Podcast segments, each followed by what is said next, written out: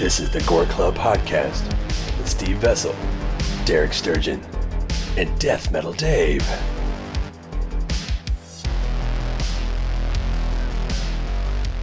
How they get it. Get that motherfucker, dude. Why are you letting it live? What are you, one of those? Just are you one it. of those? Yeah, just take it outside. I'm like, uh, I, I smashed the other day. Fucker. It was on the pillow as I laid down. I was like, oh, mm-hmm. lo- wonderful. That's what I'm looking yeah. for. Thanks. That's how your life is. Cuddle together. Yeah. yeah.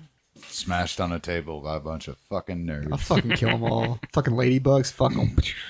I, I can't. You can't put that shit online anymore. You're like, oh, take it outside. I'm like, I ate that fucker. I have a, I have a rule, and I explain it to them as I'm about to kill them. I'm like, look, we have a system. You can do whatever you want outside, but don't just don't come in the house. As soon as you come inside, and they come inside, you're gonna die. It's I'm just not my fault. Like it's trespassing, that's law. Yeah, I, we had a system.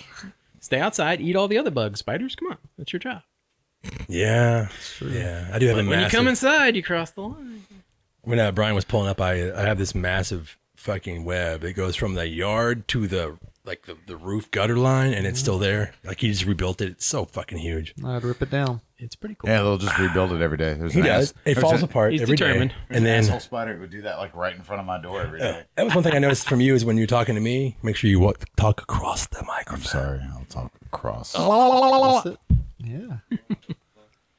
I just won't talk to Steve tonight. I'll just stare at Derek the whole time. Sometimes I feel like not talking. About to Steve. breaking. I just don't want to talk to myself. Steve. Fuck you guys. It's the only reason you bring people in. I like it that Turok the Troll is yeah. on the front of that. I, yeah, I can't imagine the, the people that do like solo out. shows. Yeah. I know it's on YouTube. Yeah, that's like, what I, I saw. I only down. knew one guy that was like really good at it, but like I can't there was a imagine, D V D like, like just talking and talking. You hammering yourself for hours on it. Yeah. I'm like I'm past uh, that point, thanks. The reason that Turok is on there is because that the Weekend of Horror, Fangoria's Weekend of Horror, uh, John Buechler was a guest. Oh. And that movie had just come out, so it was a big deal. That movie scared the shit out of me. Yeah. I've already told that story. It did nothing for me. Oh, we're recording. we Whoa. Recording a shot. Well, welcome. Derek's time to do a shot. Welcome to the show, everybody. uh, I'm Steve Vessel. Death Metal Dave. I'm Derek. Yeah, and we have a special guest this week uh, from the Movie Meltdown podcast, Brian Renfro. How's it going? What's hey. up? Just- Usually what I tell people at this ah. point. If I remember to start our show. Oh, man. Uh, tell us a little bit about uh, Movie Meltdown and yourself if you want to.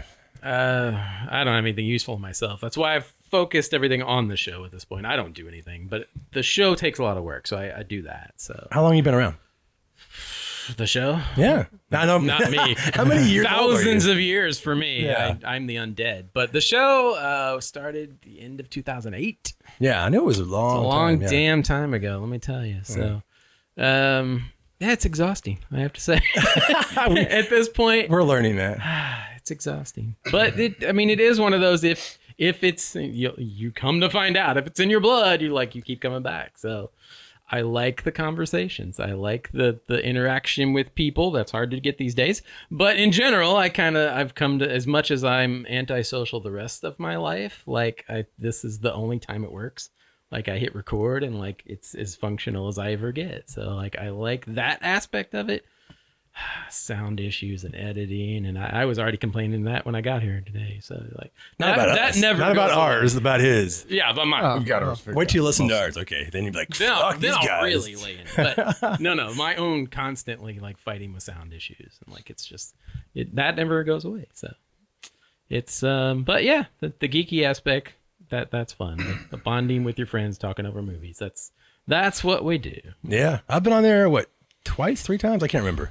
There's been, uh, well, we'll get to uh, the, the other, one of them we were in the middle of a convention. Uh, yeah. Then we went, then we, my favorite was we got together and two dudes creepily talking in the park after dark most of the time. Yeah. That, that was, that was a good one actually. Cause we, we dug into Halloween memories. So that was Oh yeah, fun. that was, God damn. That, that was, was fun. Yeah. But it was like yeah. two years ago, I think. I think so. Okay. Something like that. But yeah. yeah. It all becomes a big blur after a while. Yeah. Well, speaking of conventions, this uh, this episode is going to be kind of a free flowing convention stories, convention nightmares, Uh, we all have great stories. Uh, we we've all some better than the others. Oh my God! Well, speaking of when you, what, like I barely remember the time you're talking about when we talked in the hallway of a convention. Because back then I was shit faced at every convention. I and I, I assumed it at all times. Really, fuck you, man. It's true. I, oh. When I got here tonight, he was just throwing back. Oh my God! Well, I've been clean and sober. Well, I've been sober. Well, no, I just haven't drank in a while. I don't shower, a couple of years. But you know, I'm sober. Yeah, well, that way. I'll, I'm going to try to be specific, but not too specific. I went from I've been clean and sober. Well, no, I've been sober to I just haven't drank in a while. Well, you got to be. You know, okay. It's been four hours. I don't right? drink alcohol. Everything else is, eh, you never know. That explains the heroin when I got here. God damn it, dude. The rock, the rock keeps know. me alive, baby. Well, speaking of conventions, hmm. we have to go back. Let's let's let's start. We're doing a little, some history. A little a little history. Dave's got some history for us. So Thanks. I did some research. Uh, so the first science, because because horror conventions, the modern convention is not the same as it used to be. I thought you were going to say sciencey. Well, that, not, that just it's negates not science. It's a lot of science nerds. Oh, okay, yeah. But uh, like Joss the, Whedon word. the first the first convention that I found was the uh, PhilCon, which is the Philadelphia Science Convention. Oh. Man, if it yeah, was, it was all nineteen, about Phil Collins, that Phil Collins. So in, the, in the twenties or when, in thirty-six. Oh, okay. Even more impressive if it was all about Phil Collins. Like they were the prophecy yeah, of Phil the, Collins. The man will come. We just have to wait. And oh, it's, so, it's so it apparently still goes on today. What year was it? Uh, nineteen thirty-six. nineteen thirty-six. And there was Jesus nine fuck. people. There were nine people there. God, I would love to go to a sci-fi convention before Star Trek was invented. But you and eight other people. Yeah, it, just, it would just be it just you be like you and a few other people. Who the fuck was at the at the very first one? Nine that, people. It better be awesome. It, it doesn't really give me a whole lot of information. A bunch of dead people. Well, yeah, exactly. That's true. Special guest was Heather Shaw. I don't. I don't you know. know. I, I have no Heather clue. Shaw. I should have looked it up, but I didn't get it. That's also there. Back when like the future was the year two thousand. Oh, yeah. Still is in my mind. World of Tomorrow. All that sci-fi shit that's like the year is nineteen eighty-five. That's good. They're like, I wonder what that's going to be like. Well, lots of drugs. Yep. Here we are. We're in the middle of Blade Runner right drugs now. Drugs and so. hair metal. What do you want? Oh, well, moving on from that. Oh, you can't just segue from that. Well, that was awesome. In nineteen thirty-nine, uh, there was the uh, World Science Fiction Convention, the first one. Where was uh, that at? WorldCon. That was in New York. So somebody uh, went to PhilCon. And was like, I'm gonna fucking do this, but bigger. But bigger, yeah. In yeah. a bigger city. There's twelve people. This one. Isn't well, no, it? This one was a lot bigger. I mean, they had like authors like uh, Isaac Asimov was there, God, Ray Bradbury.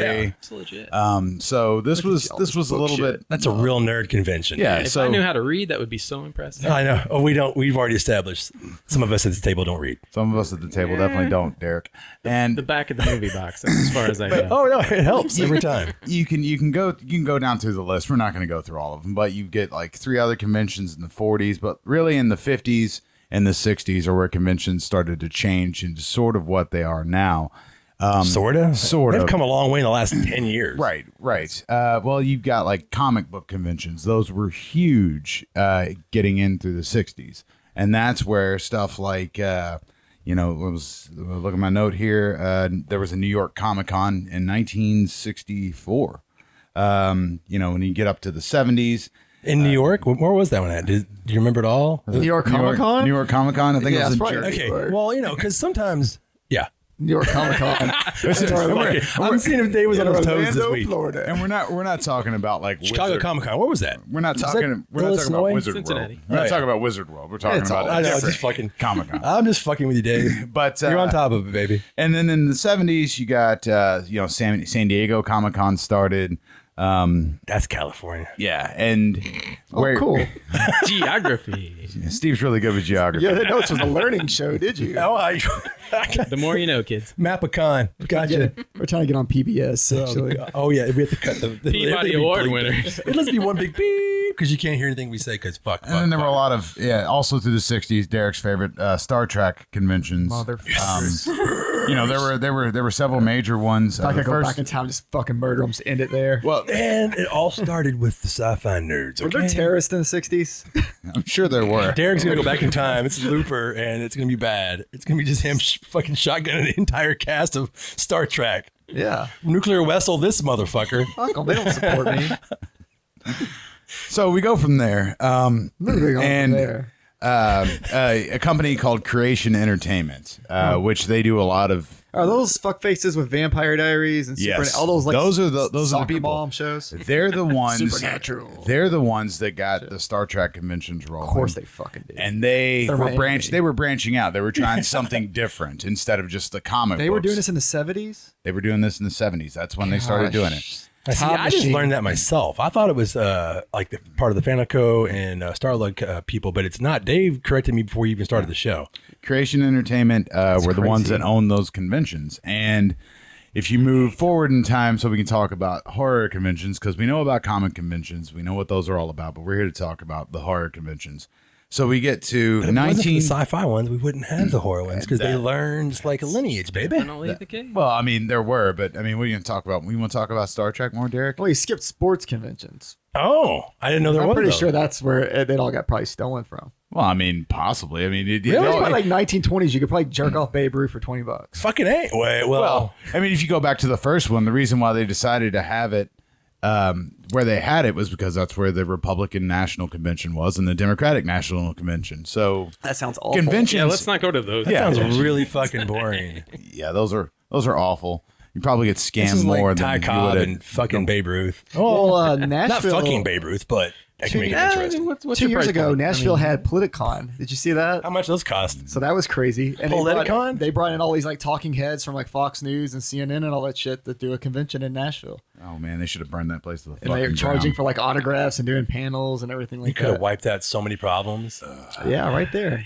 Just like we could have with that Star Trek gimmick in the seventies. You think about it, one bomb. You take out a lot of Star Trekkers, so they're not impregnating. They probably weren't going to get impregnated anyway. Yeah, I don't think that's going to make it. So there's that. Oh, man. Your theory is flawed here, At sir. At the very least, I'll wipe out Creation Entertainment. We wouldn't no, have Moontrap. There's no Supernatural fucking God. conventions. There's no Vampire Diary conventions. And there's also no, there's no Fangoria Weekend of Horrors. Is that what Creation does, too? They were that's the amazing. ones. Oh, they were the ones that made that happen. Ah, fuck them. Don't listen to Derek. Sometimes glass half full, you know? And that's the first Somebody horror convention that I could find. That's the first one that I could find. Well, that's the first one I remember even hearing about from because it's Fang, you know, bought Fangoria every fucking one, month. Yeah. And uh, I picked up this v, uh, this V H S of it, and I was like, my first experience was like, I want to go there. And that was the thing about conventions when I was a kid is that you couldn't go to them because, at least not me, living in middle America, it's like California or New York. I didn't hear about them really until I was about fifteen, so that would have been two thousand one. Right. That's well, they were just starting. And they were always good. Like small ones. We had WonderFest. They were starting here, yeah. Yeah. Well, WonderFest has been here for like six hundred years. WonderFest started in ninety-one. Nine, Fuck yeah. ninety-one, because that was the first one I've ever went to. And yeah. I was just like, what the fuck's all this plastic shit? Do you have anything on WonderFest or should we should we should uh, we expand upon we, that? We will, we will we will expand upon that when we get to it. So oh, I like that, off, Dave. Dave's talk. got the structure going on. Hell yeah. So, so the first thing, you know, we can talk about the Fangoria's Weekend of Horror. Oh, it's um, a landmark. You have the you have the V H S on the table. Show everybody at home, Steve. Did you show them already? I'm going to do it again. Look at that. We've got we've got. If you're watching this on YouTube, Freddy Krueger, and you, you can actually turn us off and look that up on YouTube too. Yeah, see, I didn't know that until Dave told me that earlier. Yeah, that is yeah. on. I actually pulled out the V H S and watched we it. We fucking talked about it like Did three we? weeks ago. It was literally oh, a whole. But thing. You also remember, I have no memory when it comes to uh, you know it's things that matter in the real world. About watching it on YouTube. I didn't. I watched it in my V H S. Uh, we had to talk about it. Okay. Now I'm upset. It's okay. He won't remember later. Yeah. See? Because I was I'm like, the old guy. I was like, hey, you can just type in convention shit on YouTube and it shows videos. And you're like, yeah, what up? What's Fangoria Weekend is a Horror? You actually told me that. Holy shit. Okay. Yeah. And I'm like, oh, that's cool. These are the things that's that make fun. This great because I don't remember everything. So uh, every episode's a whole new show. Oh, my it's God. Like, it's like it's like fucking Rick it's like James. A fish. Rick So as far as this convention goes, um, it's hard to find a guest list. Um, it's right here on the cover. He's going to hit me with the V H S. Freddy Krueger. There's a poorly drawn Elvira. There's a little troll guy, Troll two. There's that dude it's, you like. It's Turok from the front first. Turok. One. Turok not, the troll. Not the dinosaur hunter. Not the dinosaur, dinosaur hunter. hunter. Yeah. So, man. Oh, yeah. It's right here. It says Robert Englund, star Freddy Krueger. Star as Freddy Krueger in Nightmare on Elm Street. Not star of Freddy Krueger. Rick Baker. Toby Hooper. That's it. Three well, people. Also, I, I believe on that on, on that V H S, it's several different conventions. Is it? It's not all the it's same. The no, no, no, no. That is yeah. the uh, that is only one convention. I, oh, I thought I thought I thought that was several. No, it was a big deal. They, uh, they had they had a little film company come in and record the entire event, and it was a weekend. So I've it never in my like life have been to a convention and been like, man, I want to go home and fucking watch this. Well, that's funny because I've got a WonderFest ninety-nine up there on V H S that I recorded.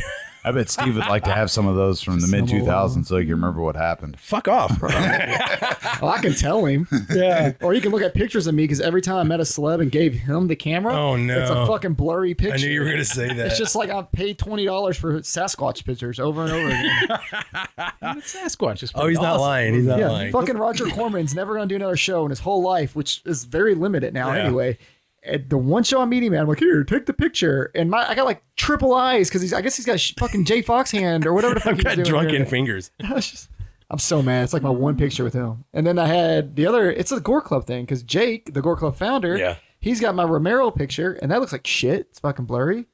Or it's like dudes that were born in like the nineteen fifties can't take pictures. Yeah. No, that's not true. One time I gave a camera to my ex-girlfriend and she was young. Okay, damn it.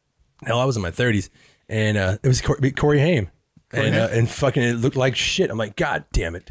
Yeah, it's a oh, well, so young people's. Be back. Hand. Don't worry, young people's oh, right. Damn it! Yeah. Well, now it's different because now you take the picture on your fucking cell phone and then you look at it and you're like, oh, that's not good. But back then it was like you're trying to hurry. The digital, yeah. And then like you guys were always the ones that if you handed you guys some kind of technology, you're like, what is he? Well, and they used to be hardcore about it too because they'd be yeah. like, you'd get like one shot. One now shot. They know it's such a. They're just yeah. like, take six of them, just yeah. keep hold it down. It's if fine. You, right? Yeah. If or you're not paying, if you're paying for them, yeah, they don't care. They're going to take as many as you want. Well, if you're paying for them, sometimes like I met Billy Boyd. And he took he took like seriously like forty pictures with my phone, just selfies. It's See, like a story. Yeah, that's awesome. I mean, I like it's that. Just like fuck it, you're paying for it. Let's that's get a lot of be, selfies. Yeah. That's probably he's trying to add to his quota for the weekend. He's probably like, I took forty-two pictures that weekend. Pay me, pay me. One's with the one it's dude per shot. Oh, but that that that's about when we get to the conventions that that. that we sort of know because conventions, you know, in the seventies and the sixties were going to be different. And then when you get into the eighties, you get things like, you know, uh, Dragon Con, which isn't a horror convention. Oh, God, but that's yeah. a that's a huge. It's an everything convention. It's an everything convention. Yeah, it's it's in there. Now it's evolved because yeah. it didn't used to be an everything. It was Dragon Con was like, you know, board games and yeah, you know, D and D stuff. Nerd stuff. I love yeah, gaming cons, and there's not that many left. Like well, strictly.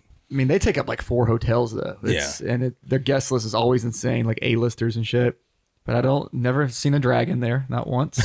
I feel like they've even gotten away from the guest at this point because yeah, they don't matter. Just, yeah. Because it's like they're there for the experience. You feel like with Game of Thrones, you yeah, would have seen yeah, it's almost like dragon. A party, giant party now. But yeah, I think they don't even care about the guest these last yeah. well, how few you, years because it's just it's it's such a it is an it's an atmosphere. It's a party. Like, and how do you even keep up with the guests too? Because it's like they get like two or three hundred people. Like when you look at the guest list, it's just everybody lists in alphabetical order. Not everybody even gets a picture. With Fuck Dragon no. Con, it's too many fucking people. You have to go to their IMDb page and be like, oh. Oh yeah, that guy. Did Dragon Con come before Wizard World? Their banner says that. I don't know. It's a good question. Uh, Wizard World. Uh, I'll have to come back to I that. Like I Wizard think, think Wizard World been pissing me off for a real long time. I think time. Wizard World was before Dragon. Dragon I've never Con. Been to a Wizard World. I haven't really? Had a chance. Uh, no, man. It, either it's no wizards. Fucking zero. They're just fucking what the fuck. Yeah. Uh, no, I, I started going to conventions in I think it was ninety-six, ninety-seven. It was probably um, WonderFest, right? No, it wasn't. It was a it was um convention. Pro, uh, promoter called the Slanted Fedora. Do you remember that, Brian? Uh, what was his name again? No, no, that was just the name of the, the slant- company. Oh, yeah, the Slanted Fedora. What type were they doing? Was they were. It was a sci-fi horror. Sci-fi? Yeah, okay. It was a small convention right next to the hotel. Uh, hotel next to the airport. Um, what was some of your all's first ones? Wonderfest.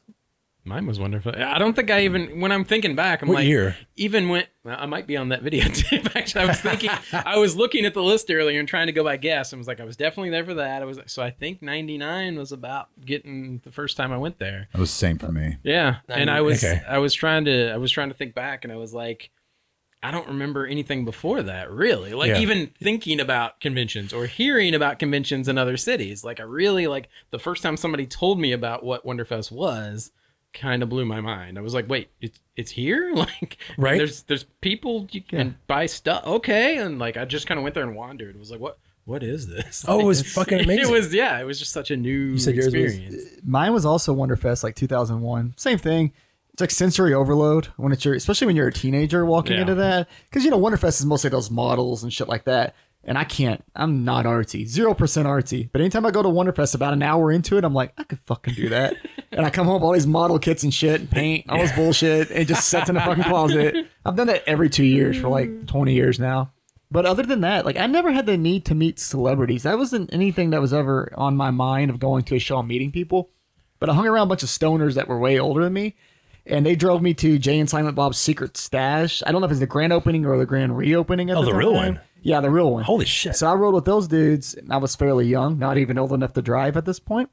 And they had Kevin Smith, uh, people from like the Clerks movies and shit, dude that played Randall, Dante, uh, fucking Brian O'Halloran. I don't know why his name slipped yeah. fucking mine, and Jeff Anderson. But then they had Ben Affleck and Jason Lee there too, which was really cool. So like teenage me is like, oh, these guys. Fuck yeah. And then people there were talking about comic conventions and shit oh, like yeah, that. Oh yeah, if you're a nerd, so mall rat. It's just herd of nerds. And even then, like I remember standing outside there and I'm like, why the fuck do people do this? This sucks. So they're out there for like two and a half hours to just get in. Oh. And then when I got in, I was like, oh my God, this is crazy. Like starstruck, fucking weird teenager. Right now, I'm a cynical prick, but back then, yeah, I was excited. Now, if I walked in there, I'm like fucking two and a half hours, two and a half hours, funny back. Well, we just we'd find a way in, anyways. Oh yeah, I would I would cut anyway. Like if I would have knew what I know now, I'd been like, I'm walking in. I'm like, uh, I, I'm security. Yeah, which I've done at every show. Sorry, anybody that runs a convention that's listening to me, they're like that motherfucker. That motherfucker, Dave. What was yours? Oh, it was it was WonderFest. Was it? What year was that? About ninety-nine? Yeah, ninety-nine. Okay. We wandered um, past each other. You're probably more oh. likely.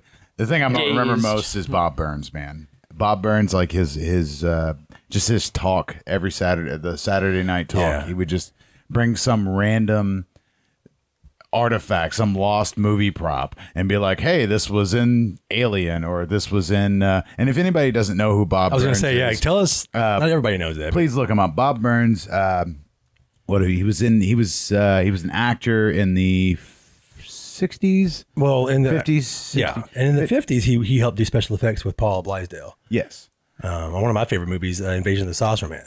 He's and, actually uh, his assistant on that film. And uh, he was in the the real Ghostbusters in the ape suit. Yeah. Oh yeah. So that's, if that's you, a, he's a gorilla man. Ghostbusters. That's a big deal. Um, but anyways, he's been he's a guy that's just been around. You know, studios for, for years, and he would always have like cool artifacts. He would bring stuff with him because when what was it, Alien? Well, he's an archivist. Yeah, I mean, he's like my generation's, our generation's, like uh, Forrest J. Ackerman. Yeah, he. he I would, could actually talk well, to him, and, and it's well. The weird part with him is like now everything is everything is such a collectible thing. They were just throwing away these sets and, and like all these things that he would be like. Can, oh yeah, can I have that? Like that's why his house became the museum it is, because they were just throwing stuff out yeah. behind the studio, and that's where he got a lot and of the alien stuff, stuff because is, every yeah. every Halloween he would do uh, production like for for Halloween, yeah. for Halloween for the people in his neighborhood, and one year it was Aliens or it was Alien, um, and he got a lot of the stuff for it, and then Aliens came out and he took a lot of that stuff too, and they actually had to go back to him for. Alien Resurrection for the, the Queen Head for the for the Queen Head yeah. because he had it, and he would come and he'd bring all these like actual movie props, and uh, I can't remember what year it was. It was around the time when Peter Jackson's uh, King Kong came out.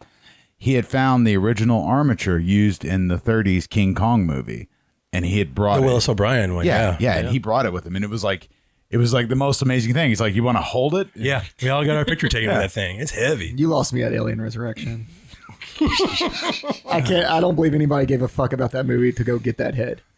They they would put like a fucking piece of plastic on a popsicle stick for that fucking well, movie. Think about how much money they how much money they saved. Scary by him having like, oh, I've got the head. He didn't have the body. That's true. Yeah, and it, fucking they saved so much money, and then they, that's why you, if you see that movie, he only, they only show the head what of the queen. They just threw the body in a dumpster. I don't, I don't know. That fucking I don't know. Gar- what about I'm that sure garbage he has man? That story. Yeah, yeah, people like quit their jobs because they find shit like that. Like, I would this. hope somewhere there's a garbage man that's just retired off. Of oh, in Hollywood, like the like, early oh. days of eBay, he yeah. just started putting stuff on there. The thing, like Dave just yeah. mentioned, like they just threw things away. They yeah. just tore down sets. You know, they struck the sets. They didn't have time for them. They didn't have. Uh, studios didn't give a fuck about the extra no. film. No. At yeah. the beginning, oh, you know, it doesn't matter. That's why it was such a big deal to find film vaults with like pieces of a movie that we all love, yeah. whatever movie it is. But uh, that's the thing about uh, Bob Burns, Far- Forrest J. Ackerman. And they just held on to every little thing they could, every little magazine, every comic book, every Astonishing Tales thing they ever got a hold of. They they collected that stuff and made their own museums. That's what nerds do now, but they were doing it in yeah. the fucking sixties.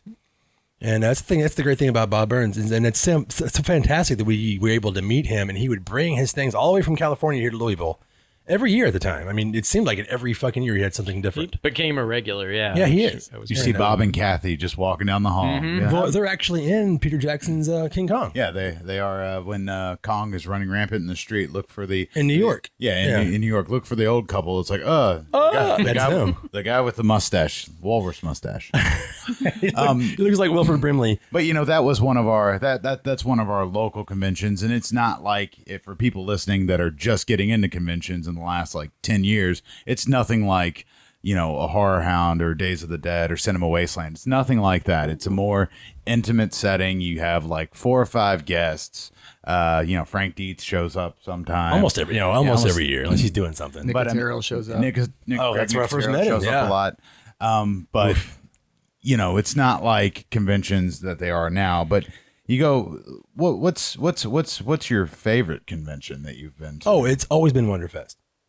Oh my God. WonderFest is just that. like a different category it, for me. Like it's, it's such a different experience. It's a weird thing. Uh, I mean, we've talked about it, I think, just yeah. either privately or maybe on this show before. It's a wholly different atmosphere from us going into a party atmosphere. WonderFest is just for really nerds who like all the little intricacies of film and fantasy and horror. Yeah, there's no party. It's, I mean, there are, but it's not like the parties you're it's, like that we're talking yeah, about. It's a different. Nobody's getting yeah. naked and getting hurt. It's a it's party. It's just old like, guys drinking. Yeah, it's like an after work party. I love it though.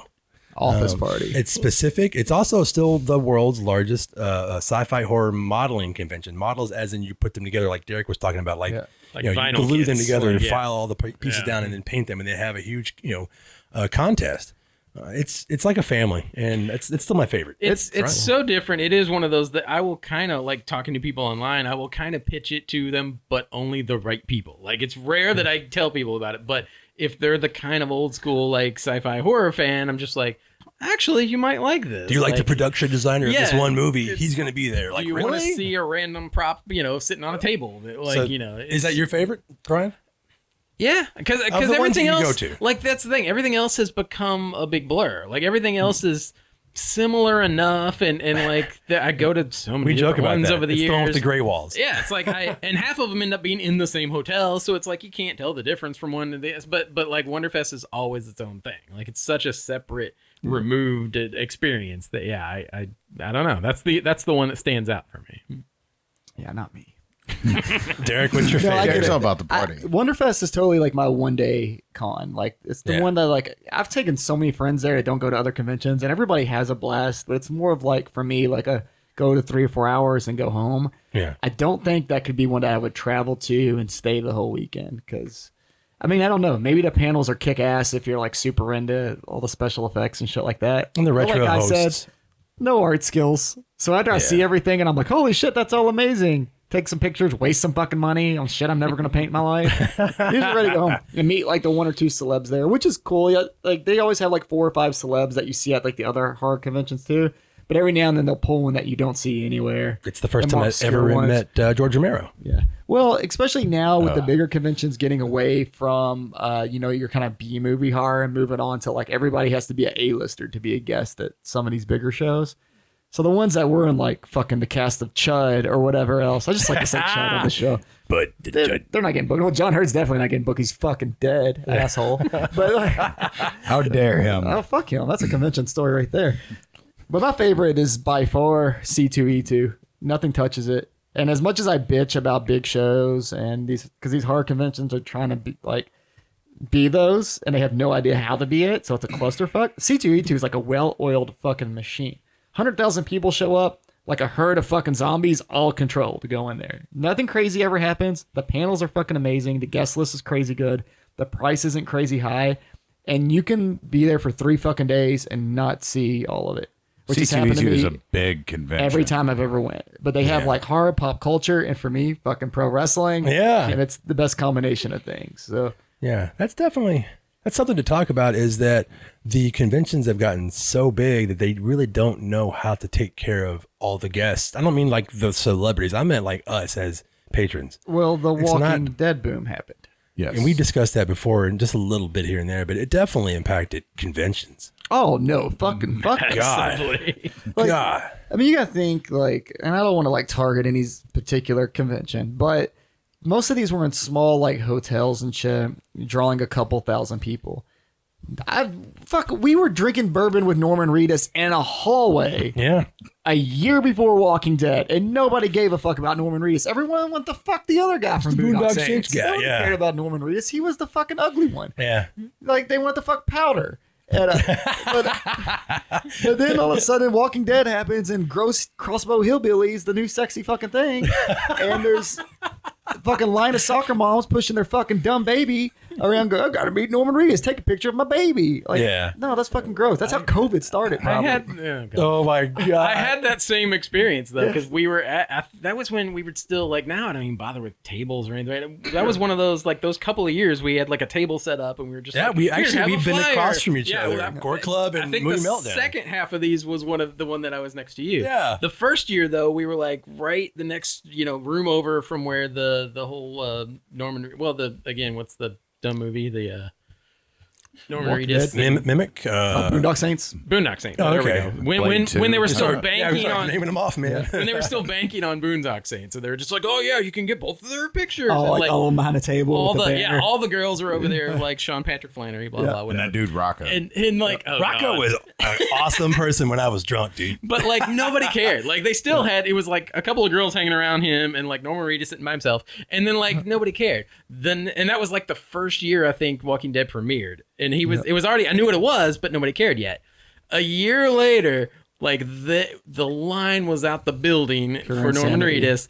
And like the, the thing that we made fun of when I was sitting next to you, we sat there the whole weekend making fun of the fact that like we'd be, cause we were on the, in that hallway on the way to the bathrooms. Yeah, of course. And every, you know, hour or two, here comes Sean Patrick Flannery and he'd just come walking by and go take a pee. Norman Reedus had to have a bathroom buddy. He couldn't go by himself because yeah. somebody was going to tackle the him. Like some teenage flipped. girl was going to be all over him. So like Overnight. he'd have at least one dude with him walking to go pee every day. And I'm like, oh, look at poor Norman. He's got to take yeah. a friend with Should've him. Should have brought pee. his crossbow.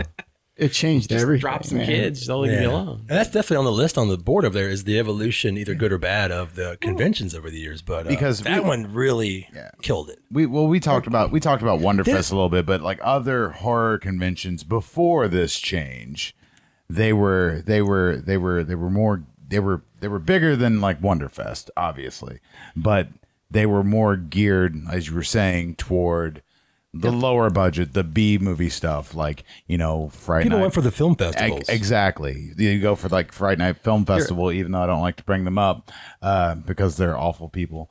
And uh, but they were, yeah, they, it, was, it was, it was, it was, re- it, it started out as a really good thing. And like, you know, you get, get the, get these film festivals and you get the celebrities and they would be walking around and nobody was like, you know, on guard or anything. No, you would, they would just walk around. You'd see them in the hallway. You could you could stop and talk to them, and yeah. you could get an autograph or not. You could just walk up to the table and talk to them, and it was no problem. And, and you didn't feel like you were in, in and yeah, somebody else's way. You weren't in somebody else's way. Um, and, you know, like I said, a lot of the smaller ones like Friday Night Film Fest or even like Horror Hound when it started, it wasn't a huge convention. Was, no, they were yeah, it was, really toned down. Yeah, yeah it was the very standard toned was down. Hotel. You take four or five confer- conference rooms in that hotel and you put fucking people in it. Two of them, two rooms got celebrities, two rooms got vendors, one room shows films. Oh, the vendors, yeah, and that, and that was it. And it was more about like the vendors than the celebrities too, because you know celebrities were only charging twenty bucks. So people actually had money left over. It's like the golden age, go man. Yeah. Other stuff. The world, the vendors are going to make money. Now it's, you know, if you want to go to a show as just a fan, you're somebody who just casually does this shit once or twice a year, you're probably going to drop four or five hundred bucks on celebs. And that's, if you meet ten celebs, that's four or five hundred dollars easily. I, I see people walking insane. around those now, and I'm just like, they will have stacks of pictures and posters. Yeah, I'm just like, how do you afford this? Oh, and like, the V I P package I, I'm on top to get, of all of that. I'm lucky to get like one thing signed all weekend. I've got a couple like, posters that are signed geez. that if I had to get them signed now, it'd fucking yeah. bankrupt me. Yeah, I have a Return of Living Dead, like a smaller poster signed by like ten of the cast members. I think I spent maybe eighty bucks on it at the time because I got a few freebies oh, out of that and all that's that. Awesome. And now I'm yeah. thinking about it now, it's like if they do that fucking reunion now, that's easily three hundred bucks, easily, and it's oh. for a bunch of people that aren't doing shit. Fucking they, half of them go buy fucking crack with it. Miguel oh, Nunes. Oh my God, I was hoping you were going to say that. Fuck him. I, I, I this enjoy- is call out city. I don't care. oh, I like Miguel. I, I don't have any. Up. I don't have any negative stories about Miguel. Actually, yeah, I have nothing but I'll positive. I'll feed him a tainted burrito. Woo. And uh, Friday Five. But uh, let's talk about that. Uh, when let's guests, talk about Miguel. no, let's talk about when like what we talk about guests. We uh, yeah. when the guests never ch- at one point they never they didn't charge. Yeah. I guess all of their uh, their expenses were paid through ticket sales or whatever. But uh, there was the longest time I didn't pay for uh, a, a an autograph or a photo or anything. Yeah. It was yeah. awesome. The first person that ever charged me, I think I've said this before on the podcast, was Kevin McCarthy from Invasion of the Body Snatchers, the original. And it was thirteen dollars, which is a really weird number. I guess he was adding tax. And uh, I walked away from the table laughing. And then his handler had to chase me down. I was like, oh, wh- oh, really? I guess hopefully there's an A T M outside because I didn't actually bring any money. I'm trying to think. Was he charging for the photos, like eight by tens too? Um, I just got my poster because signed by him. That's the thing. I have one of those. Small story. I and, might have and, given him some money. I don't. And, but he said it so dryly. I was well, like, ah, cool, man. When, and I walked away. When we were down there, you, you mentioned the poster. I was like, ah, he was just such a grumpy old bastard. Like, oh, see, I didn't. I don't. I, I had some but, cool well, stories. Well, I mean, I only. Had, I didn't. I didn't spend any time with him. Like most of your interactions with people at these tables, like you're up there for two and a half minutes sometimes, and you're just like, "Hey, I liked you in that one thing. Sign this." Unless and you're like, a dickhead, and oh yeah, yeah, which is worse. So I mean, I don't want to be, in, I don't want to impose on them. So usually it's just like, hey, "Okay, this one here, sign this. Okay, thanks, bye." You know, I, especially back then, I didn't even interact half the time because I don't know what do you say to him in a minute and a half. You know, you're the greatest thing ever. And you're certainly not saying that to Kevin because I don't tell anybody that. Gr- That's what I'm like, saying. Like, whatever, what the hell did you say? Like, so fuck it. Yeah, but he was—he just seemed so miserable, and that was like one of the first times of like, oh, well, this movie star's not happy at all. Yeah, like, and he's making me pay. And then later, I started seeing a lot more of that over the years. But yeah, that was the first time I was oh. like, oh, look at this poor old grumpy dude. He's just. He's just here because he has to be, I guess. I don't know. It's a way to make ends meet. And more so now, because if you look at a convention's website, they usually have the prices posted now. Yeah. And that's how you know yeah. it's gotten, gotten out of control because they have to, if you have to well, budget you have to and figure it out. Because like there are several. Well, they have to make their guarantee now. Their yeah, guarantees are higher, yeah, higher, like higher. Guarantees. And the other thing is anytime they post like any type of guest list, like as soon as there's like two guests there, everybody hops on and like, I want Rob Zombie because fucking idiots. And then, but, but then on top of that, they're like, well, are you going to post the prices? This other show posts the prices. They're almost forced to do that. Mm-hmm. And it's a guessing game for one because they don't fucking know half the time. They're like, well, the last show they charged forty bucks. So maybe they'll charge forty. Oh, I didn't think about or that. Or maybe they were charging forty bucks and they looked at some dickhead that was in a movie for five seconds that's charging fifty. And they're like, I'm fucking charging fifty at this show. Yeah, I mean, yeah. it comes, it becomes a status thing. Yeah. If, if some guy does cameos, do yeah. well, not everybody more than Hague. you. Like, Sid Haig always you know? charged ten bucks. He didn't give a fuck. Yeah, yeah. He's old though. He didn't give a fuck. But even if old. he wasn't, he's just a great person. He was old yeah. school, yeah. And he didn't. His handler wasn't like his manager. You could tell it wasn't like that person's like, give me, give me your money. Like, you know, what I'm talking about the handler. That you can tell is the business person, yeah, or the agent sometimes. Comes well, there's with a them. lot of those. It's uh, such a bummer. It kind of ruins the experience. You see it really bad at wrestling shows. Wrestling shows either have you have the combination of two things. You have a fanager, which they're fine. I've actually done that. But the whole time they're kissing ass, and it's like fucking annoying. Because anytime you get something signed, they start talking to you about the person that's right there, and it's fucking weird. I'm like, this is weird. I don't want to talk to you about yeah, this guy. I'm here to talk to that guy. Yeah, you should talk to that guy and get my fucking picture. I don't care what knowledge you have or that you have his fucking wardrobe in your house, you fucking weirdo. That's the shit they always talk. Wrestling fans always want to talk about they bought some manatees or whatever the fuck they bought. What the? And then, but then the other hand, you have the really business dudes, and they're carnies, especially if they're working wrestling. Wrestling shows are like they're fucking carnies, and they're gonna get you for everything you have. You'll get an autograph, and they'll be like, "Well, we also have this toy." That's oh right. yeah, I have add-on sales. I yeah. Well, they'll go buy like fifty of those fucking pop vinyls that I hate so much for five bucks a pop. Sign them, be like fifty-five dollars. I'm like, his autograph's twenty. That's five dollars. How's that fifty-five dollars? Yeah, because you're fucking me. That's why. Or the different prices for what you're going to get signed is a weird thing. So that's sports, and that's what I was going to get to. Sports horror conventions are taken from sports more now. If you oh, see is that because sports Fuck. conventions have always been. You, if you look at it's like a fucking Denny's menu when you go to a, a table. It's if you want to autograph covered in shit. They have autographs on eight by ten prices, right? Autographs on basketball prices. Whatever the item is, there's different prices for each one. Then there's like, okay, you can either get their name for this much, or if you want me to write three words on top of that, it's this much. Oh or if you want me to write this quote, it's this much. Also, I can't say these things because Nike will sue me.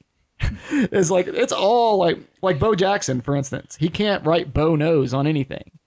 What so the like fuck? Everybody, and he, and, he, oh, I, and he will not sign Tecmo Bowl. motherfucker. I found that out. I used to love that game, by the way. That's the only thing I wanted signed by him. Then I found out he won't sign Tecmo Bowl, and I said, Bo don't know shit. This is bullshit. That when he's in the Raiders? Yeah. And yep. he's got a, there's that iconic picture of him where he's like a, in the football gear, but he's holding the baseball bat like behind him. It's like this big like Nike ad, I think. Yeah, they People, did posters and everything. He yeah. can't sign them. People bring him to shows and he's just like, can't do it. I, it's wow. probably some kind of lawsuit shit, but he can't do it. So horror conventions are becoming that, because I've started to see that at C two E two this year. I saw it where like certain comic book creators, God oh, damn no. Rob Layfield, uh, will put like this. He has a menu. Literally like a he menu won't sign of shit. Like Savage Traffic number well, seven or some bullshit. He'll sign it, but he charges certain amounts to sign certain things. Oh, he knows on, how like, much that's going to be worth or whatever. It's not worth shit. You put your fucking shitty signature on my comic book. You fucking you ruined, ruined it, it yeah. Rob Layfield. You non-leg drawing motherfucker. That's so weird. But you can draw bodies. Well, yeah, I remember Gene Simmons was like, if you want me to sign a guitar, it's five hundred. I'm like, what the fuck? Yeah. Well, first off, fuck you, Gene Simmons. That, so yeah. I was that's what I meant. Like the evolution of the of the. I was at the first show that happened at. So Spooky Empire two thousand ten was Ace Frehley's first show. Uh, at least that I'm aware of, and that's what it was promoted as. I was at that show because I was vending with Neil and Rustin. Uh, no, actually, I was at that show. That's where I met Neil. Sorry. It was on the ten-year anniversary of that. Yay!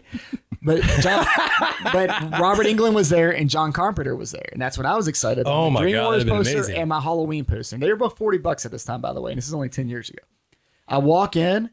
And I'm like, hey, where's Carpenter? And then they're like, oh, he's they're in that room. And I look in the room. It's empty. I'm like, what the fuck? I literally walked right up to Robert Englund, got an autograph, and then walked right over to John Carpenter and got an autograph. I walk out, and there's this line wrapped around the whole fucking place for Ace Frehley. And then people were losing their minds because if you had a guitar with you, that price didn't matter anymore. I think he was signing for like fifty bucks, but if you brought the guitar up, he's like five hundred. It was either three or yeah, five hundred. I heard that. And that show, people were losing their shit. Now it's more normal. Everybody knows that. Yeah. But that one, I thought they were going to riot. I thought a bunch of fucking fifty-year-olds in face paint were going to lose their minds. Like, not mom, juggalos. My mom's basement was going to look fucking cool. Shit, they're going to sell that shit on eBay. Kiss fans are mad at me. Now Trekkies and Kiss fans are about to kick my ass. Fuck them both, right? It's okay, man. We got fuck you. Them, fuck we them got all. Your back.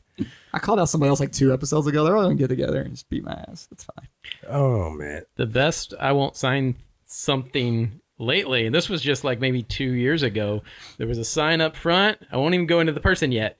Sign up front said, won't sign any hats or gun parts. Now, do you want to play the game of who the hell was it? Fuck. Hats or gun parts. Judge Wolf- Reinhold. Wilford Brimley. Oddly enough, Val Kilmer. Fuck.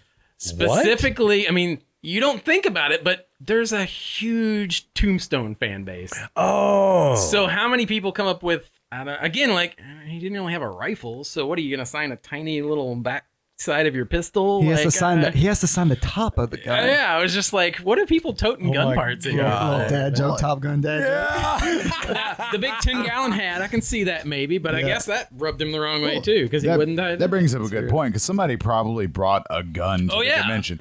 And well, Jason, I'm sure that's why anymore. They had that rule. So idiot showed yeah. up with a gun. But it used to be, I remember when, when The Walking Dead started taking off, everybody was going to meet Norman Reedus. How many jackasses did you see with loaded crossbows? Mm-hmm. It was, crossbows. I was at Horror Hound when he was there, and I was walking behind somebody, and their crossbow was loaded with a bolt. And I was like, I was like, hey, jackass, dumb. You know you're gonna fucking kill somebody. Well, yeah, I mean that's the whole thing with Kane. Nobody Hodder. Drinks at conventions, man. People Never. Were bringing mach- machetes for Kane Hodder, and he used to do oh, yeah. the gimmick yeah. where he would put the blade up to you, but then that one fuckface got cut, so he can't do it anymore. Because they were going to sue the shit out of him for that. Man, why would... Okay, that's a Because ma- people that's... ask for those things, and then they, when something bad happens, they think lawsuit. It's an opportunity, mm-hmm. yeah. They're like, I'm going to get this guy for his forty dollars. Just to say, that's not the rich person you want to hit or, up for money. Uh, like, there are some petty ones, like Linda Blair, who who's that chick, the other chick that always signs at conventions from Exorcist? Elaine Dietz? Yeah, okay, yeah she did all the... Uh, she's the stunt person. Uh, yeah. So if you have an Exorcist poster, and she signs it first, Linda Blair won't sign it. That is petty. That That's kind of petty. Fuck. That was happening last year. What if you tell her you love puppies? Will she do it then? Well, for the longest time, she never got any any recognition for that role. So when she finally came out and she's yeah. like, "Look, I did this, this, yeah. this, this, and this," which she fucking should be able to mm-hmm. do that. Linda got pissed off. Yeah, she won't sign. Um, we Derek and I were at a convention, and uh, and I remember the we we actually witnessed some really fucked up shit that she had been doing because we were talking to Michael Biehn, and her table was right next to her, and I was like, "What the fuck, man." And he's like, yeah, Michael Biehn was like, yeah, it's been like that all day. She's an, yeah, nice. She's an asshole. And speaking of Michael Biehn, for people that go to conventions, they don't want your fucking presence. They don't want you to send them pictures. Are you and tell all them shit. Story? I don't know which one. It was one of you that got it, right? It was me. I it still have you. It. Okay, so we're walking through this fucking convention, and we talked to Michael Biehn for a minute, and he's like, look at this picture of me. And it's like a picture of Michael Biehn from Tombstone, right? Derek is getting ready to go up to buy an yeah. autograph. Yeah. This is an awful story, but go ahead. So he ends up just talking to us and being really cool to us. But he's like, hey, his fan just gave me this. Look at it. And I think he's trying to show me this cool it piece of art. Out. It's this like really good, well-drawn picture of Michael Biehn from Tombstone. And I'm like, oh, that's fucking great. And he's like, you want it? Like, what? And he fucking signs it and gives it to Steve. And Derek was so I mad. I, didn't, I was just like, okay, like, that was weird. But he just, like, this dude spent all his time on it. I felt was bad. Like, Michael Bihn's going to love it. Yeah, you felt so bad you fucking took it. Fucking A, I did. But I mean, I felt, as an artist, and I've done that. Yeah. I've done my, I've done, like, portraits of people I admire or whatever the fuck.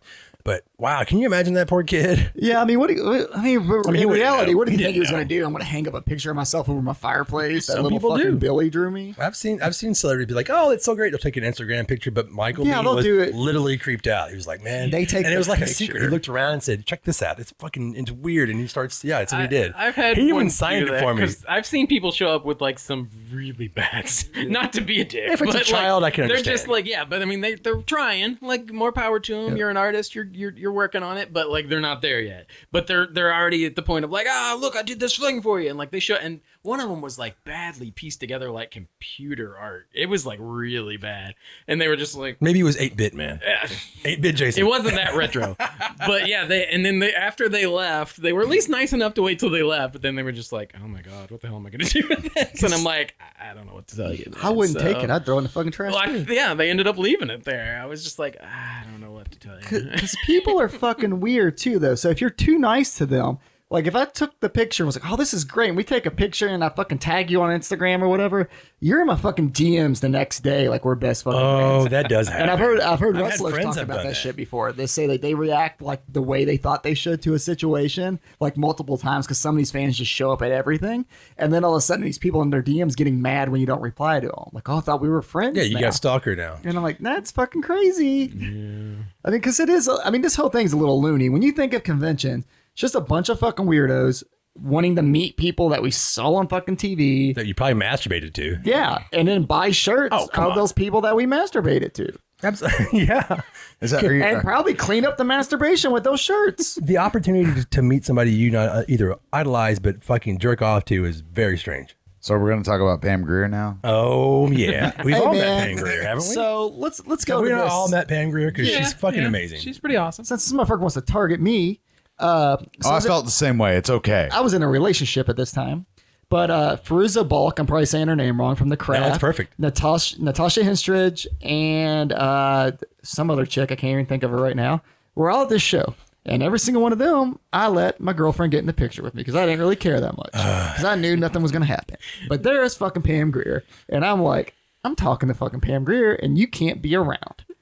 And she's like, what? And I'm like, oh, that's awesome. And I was just like, I'm sorry. Like, I'm going to go talk to Pam. I'm like, you're going to go fucking talk to fucking Twiggy or something when I'm not around. So let me go talk to Pam Grier. Good point. And, uh, so, yeah, it was fun. She was really cool. She put up with my bullshit. Anytime somebody puts up with my bullshit, I'm like, I can appreciate you. She was an amazing movie. She's like, which, she's like, which picture you want? And I'm like, I want the one with like the less clothes. And I got this really cool. From what? With Arena or whatever? It was like the Watson Gladiator. It's the model when she did like that Indian gimmick and shit. Oh, yeah. Yeah, it's oh, fucking God. Awesome. I'm surprised you weren't like, I want so the scene from Coffee at exactly thirty minutes and forty-five seconds. I, uh, that was really precise. I got her to sign my, my uh, Sheba Baby soundtrack because yeah. she did a, a film with uh, Louisville. Since we're here in Louisville, uh, our uh, our Grindhouse King William Girdler did a film with her, and I got her to talk about him for a minute and sign my soundtrack to Sheba Baby. So that was that was it. I was like, no, I just she- creamed. On my own face. She's awesome. I mean, you know me. I have no game, so I'm not the type of dude that's going to be like, I'm not going to be like, hey, baby. I just like to make jokes and shit. And I'm like, I know you're going to be offended if you're around me right now because I'm going to be way too excited for this human. I'm like, she's fucking forty years older than me. You shouldn't give a shit. But this is like my little kid dream. And my little kid's dreams have been crushed at conventions many times because yeah. there have been but she two amazing. Times where the women. I was going to say, I was, still I was hot there regardless.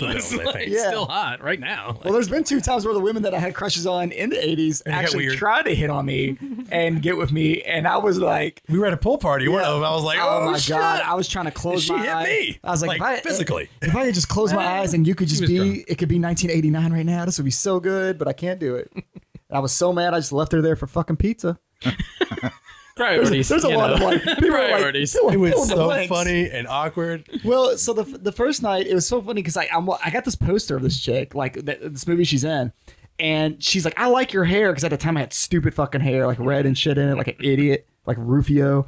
And Rufio. So I ignore her, and then I come back around because she's like literally like three doors down from my room, and she's like, "You're just gonna ignore me? Do you know who I am?" And I'm like, "I don't know who the fuck you are. I'm drunk, whatever."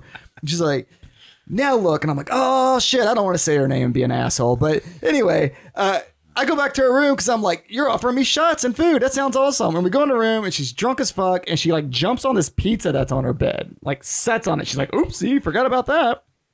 And I'm sitting down next to her, and she starts talking about like all these horror movies she's gonna make. All these, she's gonna make this movie called The Glass Treehouse. So she's listening, she's like, "Fuck, he's talking about me." And then I'm like, I'm trying to listen to her, and she's like, "You're an actor, aren't you?" And I'm like, "Well, kind of, but I'm pretty sure you think I'm someone else." And, like and, you do. And out of nowhere, she licks my neck, and I'm like, "I gotta go." And then I leave the room, and I get yelled at by my friends because they're like, "You should have did it." And I'm like, "I can't. I'm a man with priorities and morals." I didn't say it like that. That's really. not, yeah. I was just like, I couldn't do it. She's fucking ugly now. But it's just, that's the fucking truth right there. But then we go, so the next day we go to the pool party, and then now she brings another lady from the eighties I was up, obsessed with, and tries to get me in like a three-way with them. And I say no, and they both get really mad about it.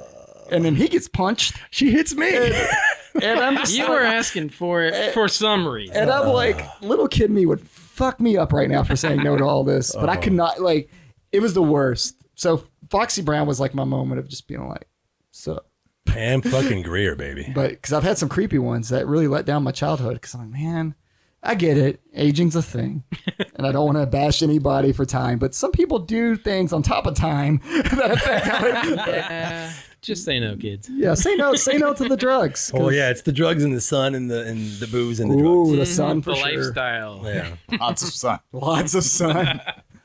Oh, well, man. Moving on from that, oh. What's your Pam Grier story? Yeah, Dave. Oh, I mean, I, I was nothing I was, like that. You were in line behind me. Oh yeah, yeah. Because you came up and you're like, "Pam Grier," and I'm like, "Yeah." And you're like, I was like, yeah. I was like, I was like, I can't think about this this other stuff right now. Just Pam Grier, and you're like, "Yeah." Man, and, and that's that's pretty much the whole conversation. I got up to her, and she was wearing. Did you go? Yeah. Yeah, yeah. She was wearing like a like a Transformers, Transformers shirt. shirt. Yeah. And I was just like, "I love you," and I didn't want to say it like in a creepy way. I was just, you know, but I, I I don't remember what else I said. But she wasn't completely creeped out when Derek got to her, so maybe I was just the buffer. Maybe that's why she didn't run away. Because I was you're, just you're the buffer. I was just like, I usually don't get starstruck, and like with her, it was like, wow, I really love your movies. I really love your character. I love I love what you do, and I didn't want to be like, blah, but I think I was. Yeah. I was really trying not to, because I usually try to play it cool. Just word vomit. Just word vomit the yeah, whole time. It's, I haven't gotten starstruck that much, but I mean, it's it's it's happened a couple times for me, but you know, that was probably the most recent uh, starstruck moment for me. I'm recent? trying. Oh, well, no, I can think of another one, and Derek was there for this one, of and course. I'll tell I'll tell the story. Okay. So it was it was Horror Hound. You remember this? We were in the bar. And I'm a huge G W A R fan. Oh, my God, this fucker. Oh, I know this story. Um, so I'm a huge G W A R fan. Well, and um, Dave Brockie, it was it was the, the Holliston uh, reunion. reunion they were having there. So D. Snyder was there, uh, you know, Adam Green, uh, you know, everybody yeah. from the show. But D. Snyder in, was awesome, by the way. When I met in, him. in the bar, uh, it was Dave Brockie and Adam Green. And I'm sitting there talking to Dave because I was I was wearing a G W A R shirt. I did. It was just I've got a lot of. You had them. a G W A R hat on too, I, didn't you? Probably. I've yeah. got a lot. Of, I feel like you were covered in G W A R. Yeah, he's I've got inside a lot. Out. I've got and a lot. Like, hey, I'm kind of a fan. No, I just I just talked to him because yeah. I'd met him several times, yeah. and it always it always took him like five minutes, and he'd be like, "Oh yeah, sideburns," and that's what he would call me. And then and then we would just talk. We talk. We were talking for a little bit. We did a bunch of shots of Jaeger because that's what he liked to drink. Yeah. Oh. He's like, "Hey, let's let's drink some Jaeger." So we do that. And uh, he's telling me about the new album's getting ready to come out. He's telling me lyrics, but this time I'm so fucking drunk, I don't even know what we're talking about. Yeah, you were done. And uh, he was like, he was like, uh, he's like, "Man, I really need some weed." And I'm like, "I could find you weed, whatever." Yeah, this isn't my town, but I'll figure it out. And so, and so at this point, I'll let Derek Derek take over the story because so, it's hard to remember. Yeah, to rewind it a little bit. So I'm at I'm at this hotel bar. It's me, one of my indie filmmaker buddies, Brian, and then there's Adam Green and Joe Lynch up at the bar with us, and then Brocky's off to the table on the side. So Dave just kind of comes wandering in and starts drinking and getting fucked up, and then walks up to me and is like, I gotta get weed for Dave Brockie. And I'm like, all right, cool, man. Go get weed for Dave Brockie. And he leaves. And I'm like, all right, he's dead. Like, whatever. I don't know what the fuck happened. He comes back. I don't know how long later. Felt like a good amount of time. And he's like, all right, I gotta go bring it to him. He's across the street at the Live-In, which is like, if you're ever in the Horror Hound, it's like the hotel that's connected to the convention center.